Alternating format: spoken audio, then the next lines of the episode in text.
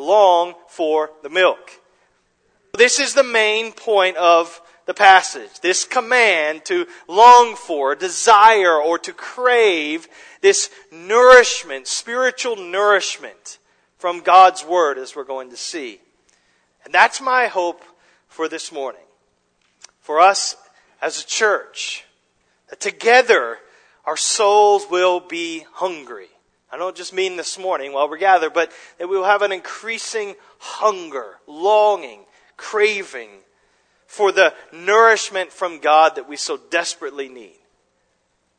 And that we'll have this, in, this these intense, steady cravings for God's Word. That, that it won't just be the, that we won't just be a church that thinks highly of the Bible.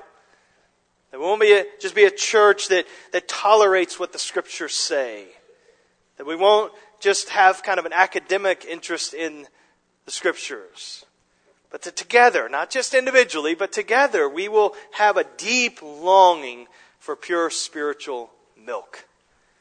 And so, we're just going to see five ways this morning that we're to, to crave this nourishment from God together. And the first one is with just that simple little conjunction there and, uh, in, in, in verse 1, and it's this, it's to crave with a pulse. Crave with a pulse, a spiritual pulse. Look at verse 1. It's a little word, so, or in some of your translations, maybe therefore. And so the chapter break here is very unfortunate, and that's why I intentionally wanted to read starting in chapter 1. The chapter divisions were not inspired by God, those were added much later. But P- Peter's making a, a connection that's very clear and very important between verse 1 of chapter 2 and what precedes it. And so this is what that little inferential particle is there in, in verse 20, uh, verse 1. So in verses 22 to 25, we read this just a moment ago, he calls them, he calls us to love one another. Again, why? Since you have been born again, not of perishable seed, but of imperishable, through the living and abiding Word of God. And so we've been born again, regenerated by the Holy Spirit of God through the imperishable, living, abiding Word of God. That's what he's just said. And so the new birth is the work of God. It is, as, as theologians say, it's monergistic. It's something he's done all by himself. It's not synergistic, meaning that we, we kind of working, God was working with us to, to, that we would cause ourselves to be born again with His enabling or something like that, where He meets us halfway or something like that. Or even the fact that He might meet us 99.99999% of the way, but we make the little, the little bit that's left and we, no, that's not it. It's God's doing. Scripture is very clear on this. We do believe, but even that faith to lay hold of Christ, it is not autonomous from God's gracious working in our lives. So this is important to see. And so all who've been born again by God now live.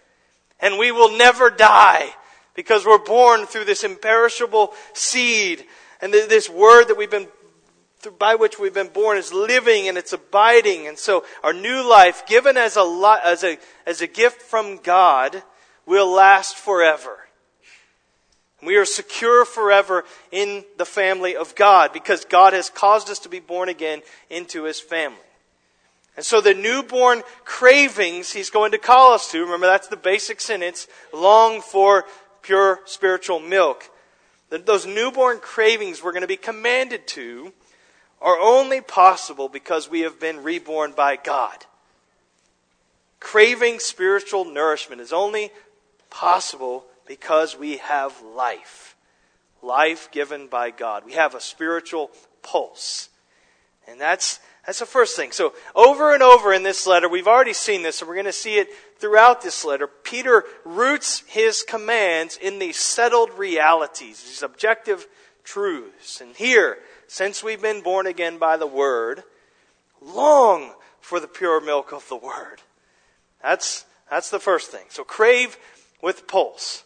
Second, crave with purity.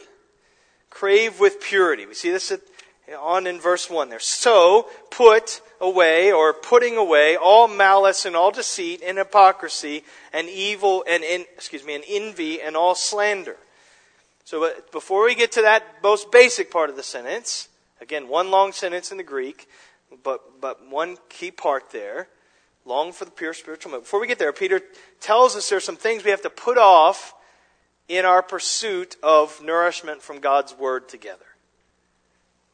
And, and, and as he sins are given room to grow, we give them space in the garden of our life, and we, we give them room to grow and fertilize them, and we allow them to flourish in our lives and in our church family. If that happens, we will never be able to maintain a strong craving for the Scriptures together. So just imagine, just this mental image here. We have uh, church picnic next Sunday, so maybe that's the image you want to have in your mind. But imagine our church, our entire church family, everybody here, and those that aren't able to be here today, but we're all we're all gathered around this a massive banquet table together for a lavish feast. So just this unbelievably large table full of the finest of foods. And so the best meats and the tastiest sides and these scrum- the sumptuous desserts. And so just this everything, the best foods you can imagine, they're there right in front of you. It's all hot. It's all ready to be consumed. And so prime rib and lobster and, and uh, the Stouts tacos and uh, Rachel cinnamon rolls. I mean, the, the best, anything Brooke makes. So I got to get that in there. But, uh, so the finest foods are there. And so our church families around, sitting around this table, all this beautiful food, smelling it and, and just salivating, and, and we're just seeing this ready to dig in. And now imagine, though, someone coming along with buckets full of rotting compost. This is from JK's compost pile. And so you can just imagine the chicken poop and deer guts and grass clippings and kitchen scraps, all that stuff in there. So, but they, they got buckets full, and and they just start ha- taking handfuls out and throwing it all over the food. Well, what's just happened to our desire for this amazing meal that's been so skillfully prepared? It's gone instantly. We don't want. To, I don't want to eat that anymore. It's, it's disgusting. And so I don't. I don't care how much I like the food that's, that was prepared with the rotting compost over it, I, I have no, no desire to eat it anymore. Well, that's the same effect that sin has upon our desire for God's Word. So with, with these sins contaminating our lives and, and our body, our church body, we won't have a collective appetite for the pure Word. So Peter says if we're going to crave nourishment from God, which is what we're commanded to, through his, through his word, we must resolve to put away these sins. They're toxic in a church and in a family and in a life. And so he says, putting away these, casting them aside. It's used of taking off filthy clothes. And, and, and notice three times in, in this list of five sins that little particle all. He's emphasizing totality. It's not that we just kind of try to try to maintain and contain these sins in the church and kind of keep them on a short leash and keep them under control and in check. No, he says you put away all of it. You don't don't contain it, just cast it aside. And what does he list? Talks about malice, which in the Greek is just a general word for wickedness, for badness. It, it was often, though, used in the context of relationships, so it, it has the idea of having an in for somebody. Using our words or our deeds to hurt somebody, desiring their hurt with our words and deeds. And then deceit. Just the, the literal idea behind this is baiting a hook setting a snare. We, I know we apparently have a lot of youth fishermen in this church. And so you have a lure and you're trying to disguise from that bass or that crappie or whatever it is that, that the, the hook. And so you have a lure, the fake minnow or something like that to, to, to, you're using deception and guile to catch the fish. That's fine. But if that comes into a church, that's not good. The seed is harming others through trickery, through deception lying or omitting the truth for personal gain. That's dangerous in a church. Or hypocrisy. Comes from Greek theater related to uh, actors who would get on stage and wear a mask and hide their true self. Okay, that's fine on, in theater, but how does that show up in a church where we have a congregation of people who are pretending to be something they're not? masking inward evil with kind of an outward show of righteousness. Hypocrites, hypocrites go to great lengths to look good on the outside, knowing that's not the way they are on the inside. And so there, there's this projection of a false image to people, spiritual insincerity, pretense. When the gospel, listen, brothers and sisters, when the gospel is not our lifeblood, and when I say that, I mean when, when, when we, we, we don't have this sense that salvation is resting upon Christ and Him alone. Not our performance, not our morality, not our devotion, not our faithfulness. When that's the case, hypocrisy will thrive. Because there's going to be this compelling desire to appear to have it all together. So the answer is not clean up myself and that way the outside will actually reflect the inside. Uh, no, we need the gospel that speaks to us and starts and changes us on the inside. And so this, this hypocrisy, again, it's so poisonous in a church. And he says envy. This attitude of resentment over the blessings that other people around you enjoy. It's closely related to jealousy. And so it's resentment of another person because of what they have and what you wish, what you wish you had.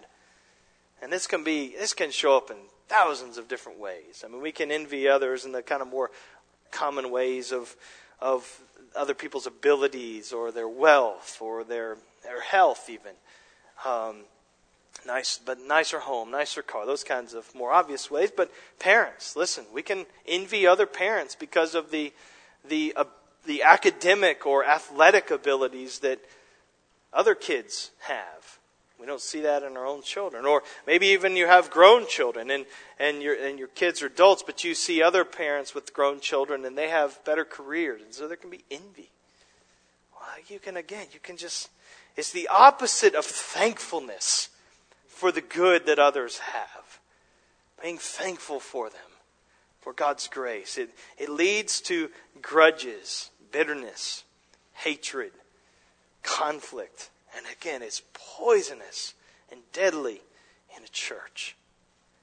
We become a bunch of angry, uh, vengeful, resentful, grouchy, judgmental, re- miserable critical people when, when envy is allowed to take root in a congregation. And then last on the list is slander. It just means to speak down. Rather than building others up with our words, it's, it's tearing people down, slandering, using words to harm another person, to harm their reputation, to harm their status, so a kind of defamation of character. And this, this takes all kinds of different forms.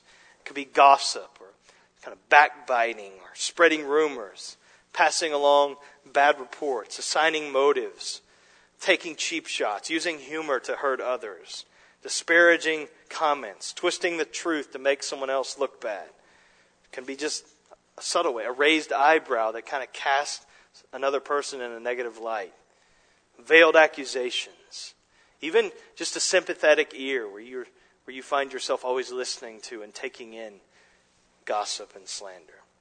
So, Peter says, putting aside all of these things, then long for the pure milk. And so, what's the common denominator between all five of these particular sins? They're all horizontal. They all have to do with people. Of course, we know all sin is ultimately vertical. It's all against God. But these sins and others like them, they're, they're also directly against people. And in the context, of brothers and sisters in Christ, in the church. So these relational sins will hinder our kind of collective craving of nourishment from God. If we're turned in on ourselves, if we're turned against others, we, we, we are longing for God's nourishment through His Word will, will be very weak. And so, his list of sins here, it's not, certainly not exhaustive, there's all kinds of other sins that he could have added in this list, but it's representative of the kinds of things that can be disastrous in a church and can kill that craving, that hunger that we need to have for pure spiritual milk. And so the way we treat one another has a direct impact and connection to how hungry we are from nourishment from God. That's what we see here. And, and therefore, how much we will grow. And so that's true of individual Christians. That's true of us together as a church body. And so when we, we can have a whole slate of programs as a church, we can have a slick website with thousands of sermons on there and, and be so happy with that. We can have beautiful facilities, state of the art, and everything just, you know, everything's just clicking around here. But, but these, if these poisonous sins, if we don't put them away, they will choke the life out of us because it will cut off the hunger for nourishment from God that we are made to need and depend upon, and therefore we will not grow. We can have appearance of growth and of health, but it will not be reality. And so when we see these sinful, but if we were honest, painfully common sins and attitudes in our hearts, when we see these in our lives and in our flock, Let's resolve, brothers and sisters, to throw them off by God's grace. I know we're tempted and we find ourselves stumbling into these sins and, and, and, and, often in many different ways. But, brothers and sisters, let's, by God's grace, with the help of the Holy Spirit, let's resolve again to put these away in our church family. They do not belong so we want to crave with a spiritual pulse. We want to crave with purity. And then we get to the core of the, of the passage. It's crave with passion. We have this little modifier attached to the main idea like newborn infants long for the pure spiritual milk. So, again, just coming back to that basic form of the sentence long for it, just to crave, to desire intensely and frequently, repeatedly. That's the idea of this verb. It's a very strong verb. And, and we're to long for spiritual milk. That's a kind of an ambiguous uh, uh, expression, and, and I realize some of your translations uh, translate this differently, some of your Bible versions. So, spiritual what the ESV translates this. It can simply mean it's kind of figurative, not literal. So, long for spiritual, figurative milk, not literal milk. And so this isn't a promotion of the like the Got Milk campaign or something like that. That's not we're talking about cow's milk. But but what actually what actually is this spiritual milk? What is he talking about? Well, the context, context makes it clear that this is the Word of God. I could give you several reasons for making this connection. This is, and so the New American Standard, for instance, translates it this way long for the pure milk of the Word. Now, that is an interpretation, not a literal translation, but I think it's a good interpretation given the context and given what the scriptures say, and this, this is not a new analogy in scripture, and I think it's one Peter's readers understood clearly, given the context. And even the word that's used for spiritual is, a, is kind of a, it's, it's related to the word for word, logos. But, but what, but I want you to think about it. Okay, so we're saying, what he's saying is long for the spiritual, pure spiritual milk of the word. Okay, we got that. But Think about how that sounded to Peter's readers. I know we, we listen to this and we read this through the lens of our situation and our life, which is fine, but they didn't carry around leather bound Bibles to church on Sunday with all 66 books in there and pulling one of many off the shelf. They, they didn't have a Bible app on their smartphones.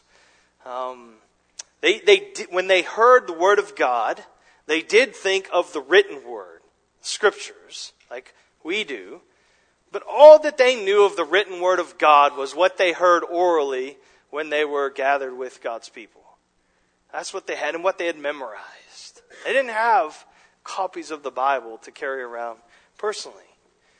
And so I'm certainly not saying that we shouldn't, by application of this, we shouldn't be encouraged to, you know, read and study and meditate upon and memorize our Bibles alone. Absolutely, you should. And I hope that that's very clear from this. It's, we are privileged in ridiculous ways to have Bibles in our laps like you are enjoying right now. That is a glorious privilege. It's God's grace. But don't just see this text through the lens of personal Bible study. Maybe you're not like me, but this is how I've always kind of viewed this passage. It's about me and my Bible and how I need to long for it more individually as a person. I don't think that's how Peter's readers understood this. When they, when they heard this command, which was a plural command, you, brothers and sisters, long for the pure milk of the word, they thought assembly. They thought scriptures being read publicly and preached and expounded, and even in smaller groups. That's, that's, that's probably the context in which they're thinking. So I just say that. Don't minimize what happens in the assembly. The Lord's Day. It's God's wisdom to call the church to gather on the first day of the week, on the Lord's Day. And, and so whenever we gather together as a church, this should be how we come. We're craving pure spiritual milk from God. Our craving shouldn't just be private, but corporate.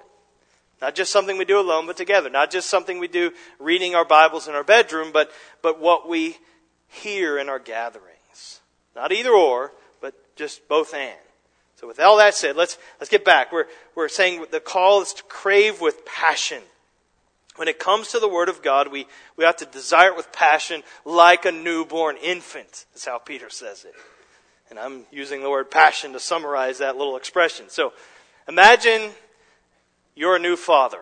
Some of you, this is not hard to imagine because you are a new father, and, and that's exciting. But imagine you're a new father, and your first child comes along, a little baby boy and this little baby boy is, is nursed. He's breastfed. And so, as a little young baby, one month, six weeks old, your wife decides, his mother decides, she, make plans for it. She's going to go out for an evening with some friends.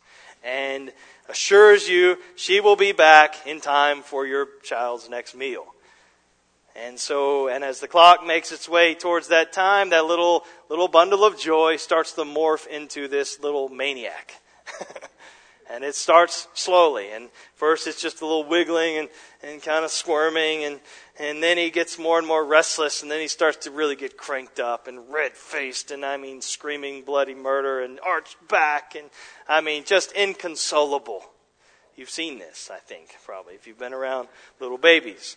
And so, Clock goes past the hour. Mom spoke, planned to return, and you have this little monster that you can't do anything with.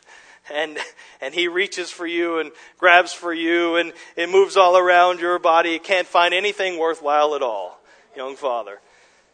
And so he, he gets more and more consumed in his frantic search. You get more and more frustrated by your inability to provide what he needs.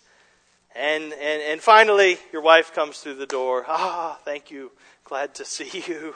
And you say to her, not something sarcastic, where have you been? But you, you lovingly, you, you, you consider what you're seeing transform. This, this miracle, the way, and the way God has made this baby to want and to need from his mom what nobody else can provide. And so you, you, you say, do, do you understand what a powerful reaction is set up in this tiny little guy. he doesn't just have kind of a marginal interest in what you provide him. It's not just like a little addendum onto his life, a fringe benefit of being your, your son. No, this is to him everything. Milk from you. And so you hand him over and they take care of things. All right. So you, many of you have witnessed this transformation in the baby. That's my, that's my point. And so we've probably, I think all of us have heard the screams of a hungry infant, sometimes even in uh, this morning. I was hoping there would be one cued and ready, uh, but that's not happened. No, thank you for uh, your kindness there. But, but this is the image Peter uses to capture our longing for nourishment from God. This is what it should be like. Like a newborn infant now, the point, I know we have in other places in Scripture that analogy of the milk of the Word, and in other places it's used about uh, maturity. And so you, got, you should be eating meat now, but you're, the meat of the Word, now you're, you're just still drinking milk, milk like babies. That's not his point here. That's not what Peter's saying. His point is to encourage this intense, insatiable appetite for the spiritual food that God says we desperately need. That's his point. So just, just think about this image of the nursing baby. I've been thinking about this this week and kind of laying it alongside what the scriptures say about the goodness of the word. And so this is just some of Justin's thoughts and comparisons. I don't want to squeeze this too much, but uh, just think about this. So, a few observations. One, milk is the sufficient nourishment for a baby. It's the sufficient nourishment. As all babies eat for the first few months of their lives is milk. and, and in that milk is everything they need for growth bones and hair and skin and all, all everything is needed in that, that milk. So with God's Word. All the nourishment we need is to grow spiritually is, is here. Psalm 19:7 The law of the Lord is perfect, restoring the soul. The testimony of the Lord is sure, making wise simple. We, we have what we need. Another observation. When a baby eats, he really eats. I mean, particularly if, if the baby is coming on an empty stomach, he, he starts gulping, and you can sometimes hear it across the room. I mean, it, it's frantic. It's like the baby's been told that you have five minutes, and if you don't finish, sorry, you're done. And so, I mean, they're just, they're, they're just hungry, and they, and they eat, and they really eat. So with the Word of God, we have to be eager, not just alone, but together. We, we come attentive in our gatherings. We, are scouring through the Bible at home. We're, we're constantly meditating on it throughout the day. Psalm 119, verse 131, that great lengthy psalm, the longest chapter in the Bible about the Word of God.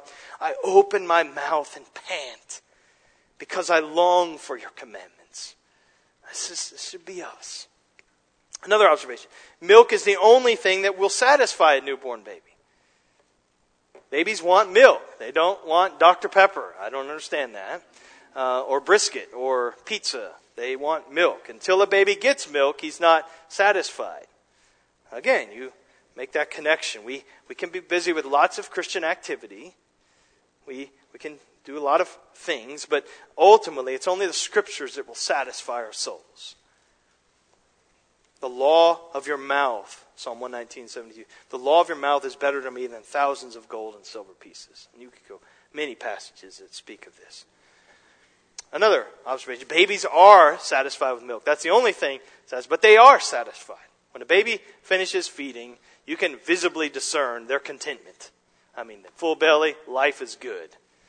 And, and so with God's word. How sweet are your words to my mouth. Sweeter than honey to my mouth. Psalm 119, 103. But then the other reality babies want milk frequently. They, they drink the milk, they're satisfied by it, but that doesn't last long. And a few hours later, they are want more. And so, I don't know, six, seven, eight, I forget how many times a day you feed a baby, but never is a baby ultimately satisfied. They, they always long for more. Again, so with God's word. Psalm 119, 164, seven times a day I praise you for your righteous rules. The, the idea is it's a continual thing for the psalmist and the Word of God. His day is saturated with it. And then, last observation a baby's cry is his way of expressing his desire for milk. God made babies in such a way that, that when their stomachs are empty, it causes pain. And that pain makes them cry. Not a sinful cry, but a cry of need.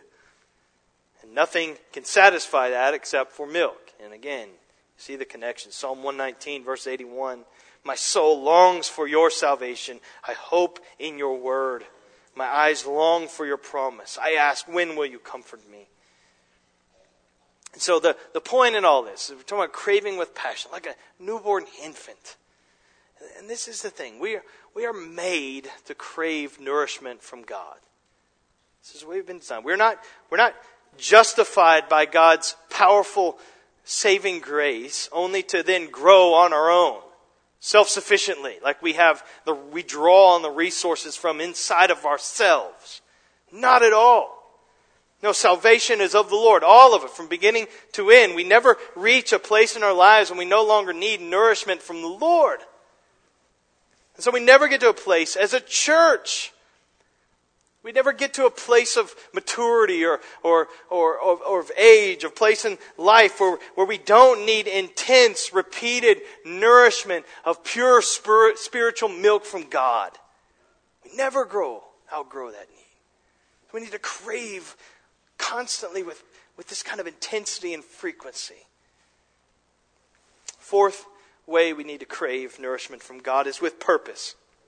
Crave with purpose. And in the last half of verse 2, there's this little, little purpose clause that's added to that simple sentence. So I didn't give the whole diagram of the sentence, but you could, we're, we, are we are filling it out here and seeing where all of these things fit and how it fits together. There's a little purpose clause. Verse 2, again, like newborn infants, long for the pure spiritual milk.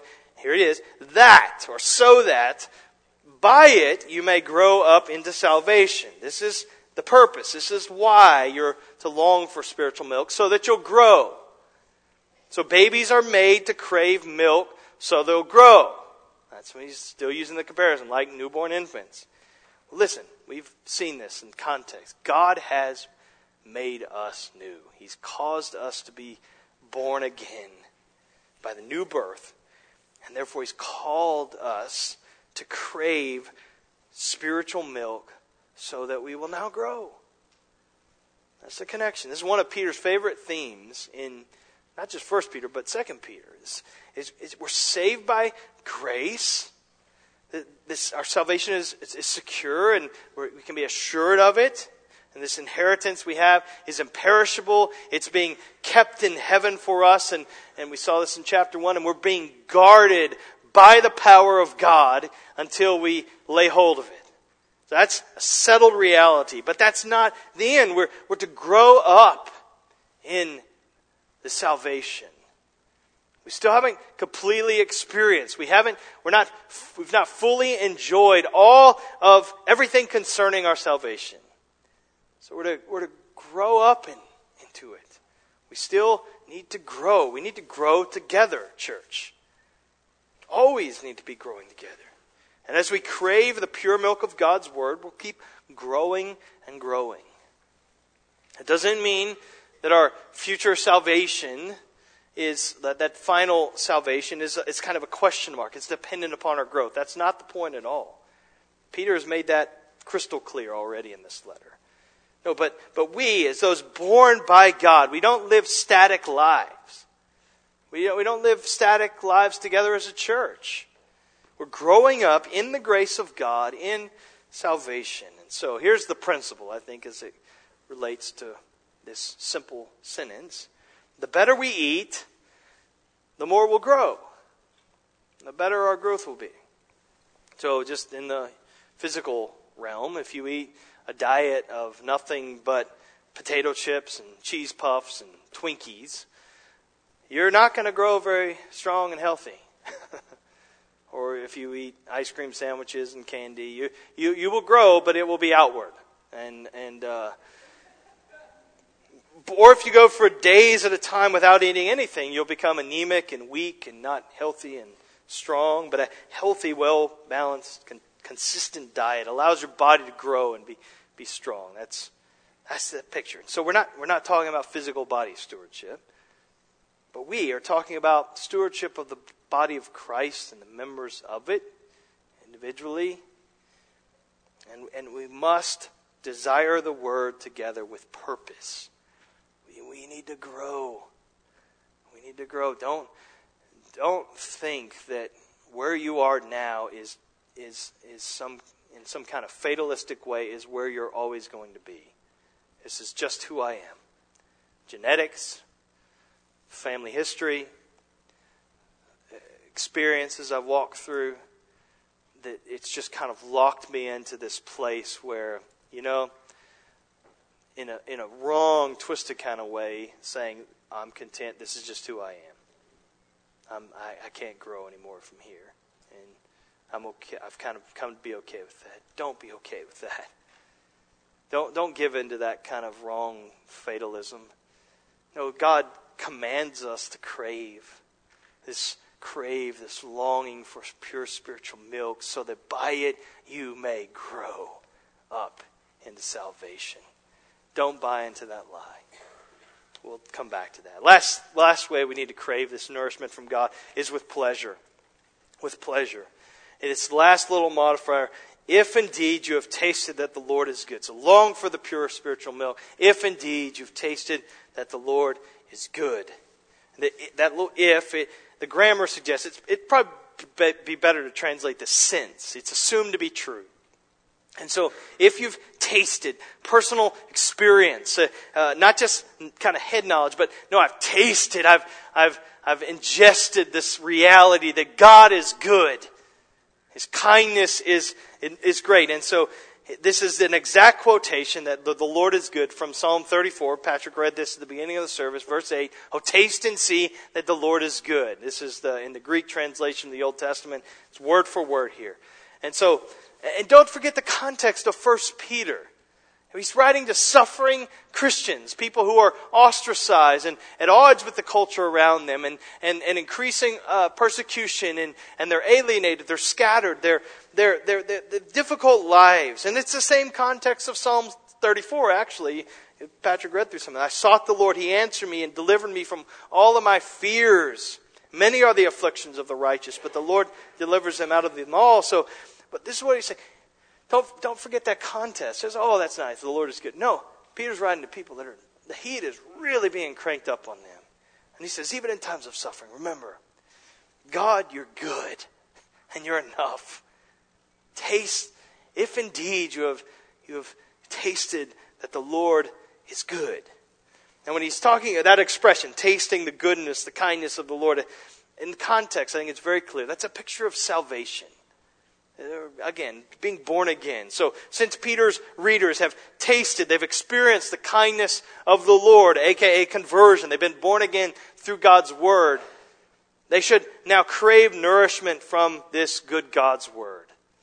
If you've tasted of the Lord's kindness, crave nourishment from Him. That's what He's saying. Since you have. Have you experienced the kindness of the Lord in your own life? I mean, in this way, even. What an amazing thing the gospel is. That we who have rebelled against the Lord and sinned against Him in, in, in all kinds of ways, we can be brought near to Him by the blood of Christ. We don't have to pay for our sins because we can't. We don't have to prove ourselves before the Lord by our morality because it will never be enough. We, we don't have to make it up by spending years and years in purgatory. We, we, we simply come to Jesus by faith, trusting in Him alone, and that, that His atonement for sin was enough. And the promise of the gospel is that, as Jesus said, the one who comes to me, I will certainly not cast out. I will receive him. What, what kindness. What kindness. If you've not tasted of that kindness, I would love to talk with you or talk to someone that's sitting around you, and we'd love to share more about that. But brothers and sisters, he's speaking to those who have tasted of this kindness, who know the goodness of the Lord and salvation. And he says, Since you have indeed tasted that the Lord is good, there's nothing you should want more than to, than to experience the nourishment from this God. From, from, from this one who has been so kind and, and that should drive us to crave this nourishment from him. All right, listen. We, we weren't just made, and this is what's clear, we weren't just made to crave nourishment from God. We were commanded to it. Isn't that kind of interesting when you think about it?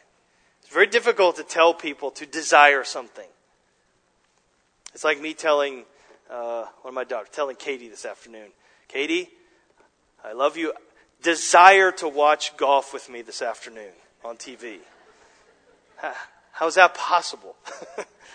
I could command her, I'm your father, you must watch golf with me this afternoon. But to say, desire to do it, want to do it, that's, that's different.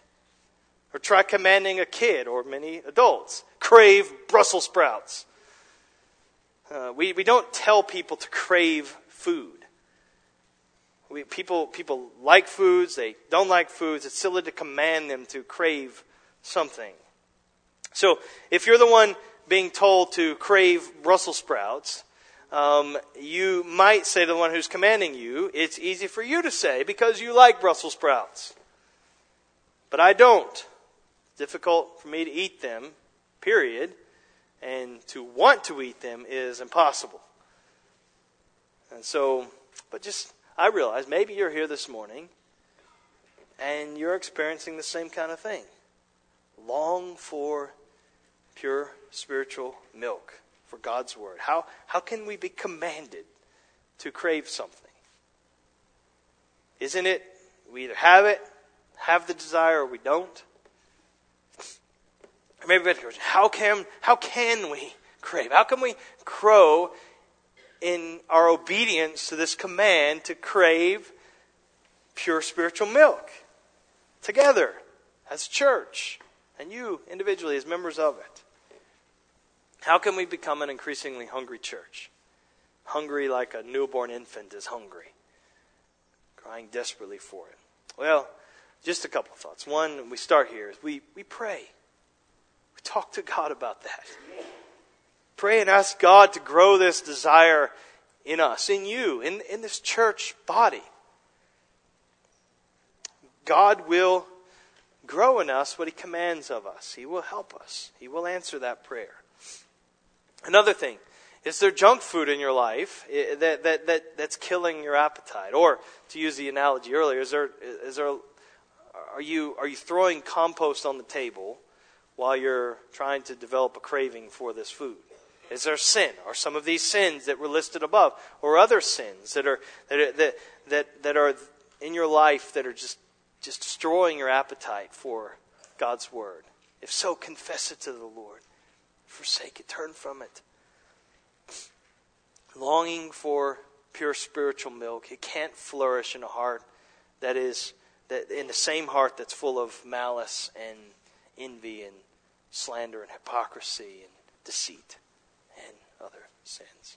Or maybe it's not some outright sin, it's just stuff. It, you've, you've allowed too much other things, not immoral things, but other things to crowd in, and television, and games, and distractions, and entertainment, and, and it's just crouching out and snuffing out that longing. And so maybe there needs to be some reordering in your life. But listen, if Christ is powerful enough to make you a new creature, to cause you to be born again, from death to life, from darkness to light.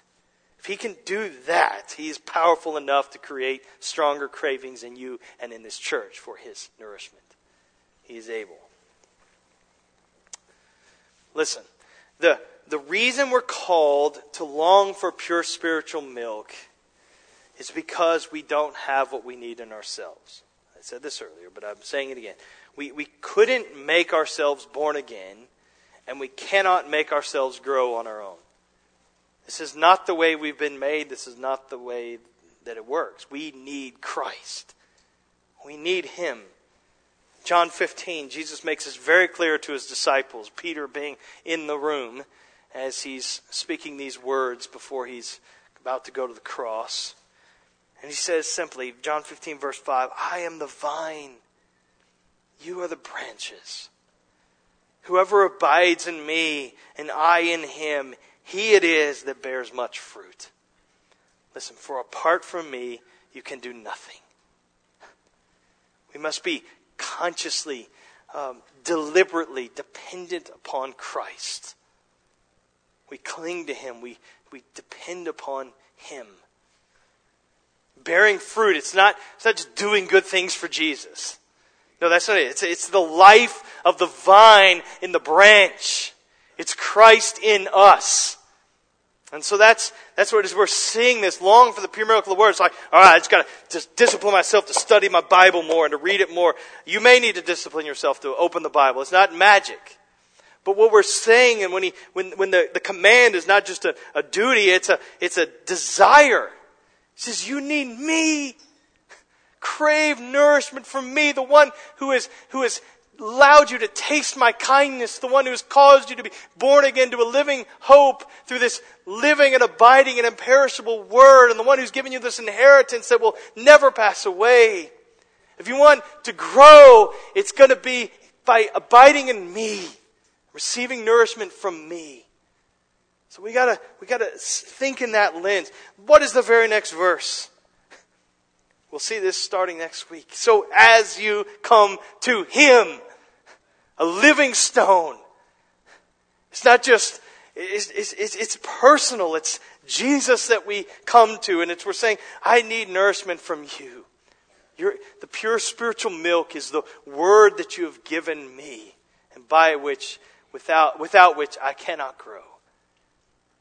And so he says, as you come to him, a living stone, rejected by men, but in the sight of God, chosen and precious.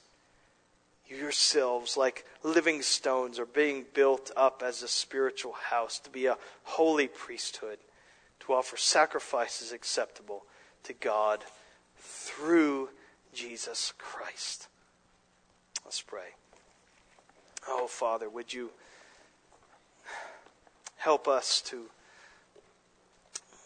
grow stronger cravings for nourishment that we cannot provide ourselves.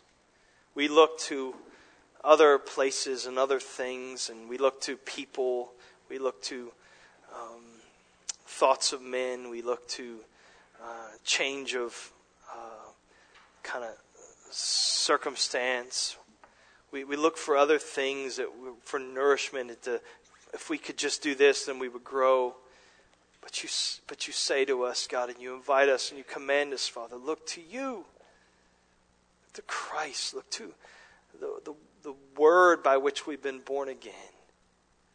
And so, Father, may we, again, not just individually, but certainly individually, Father, but even as a church family, God, grow our hunger, grow our craving for your word. Wherever these sins, wherever gossip is is present wherever envy and hypocrisy and deceit and wherever these things are realities, Father, just root them out of our body and of our church body so that the deck is cleared. So that, as we saw last week, love and this week, longing can thrive.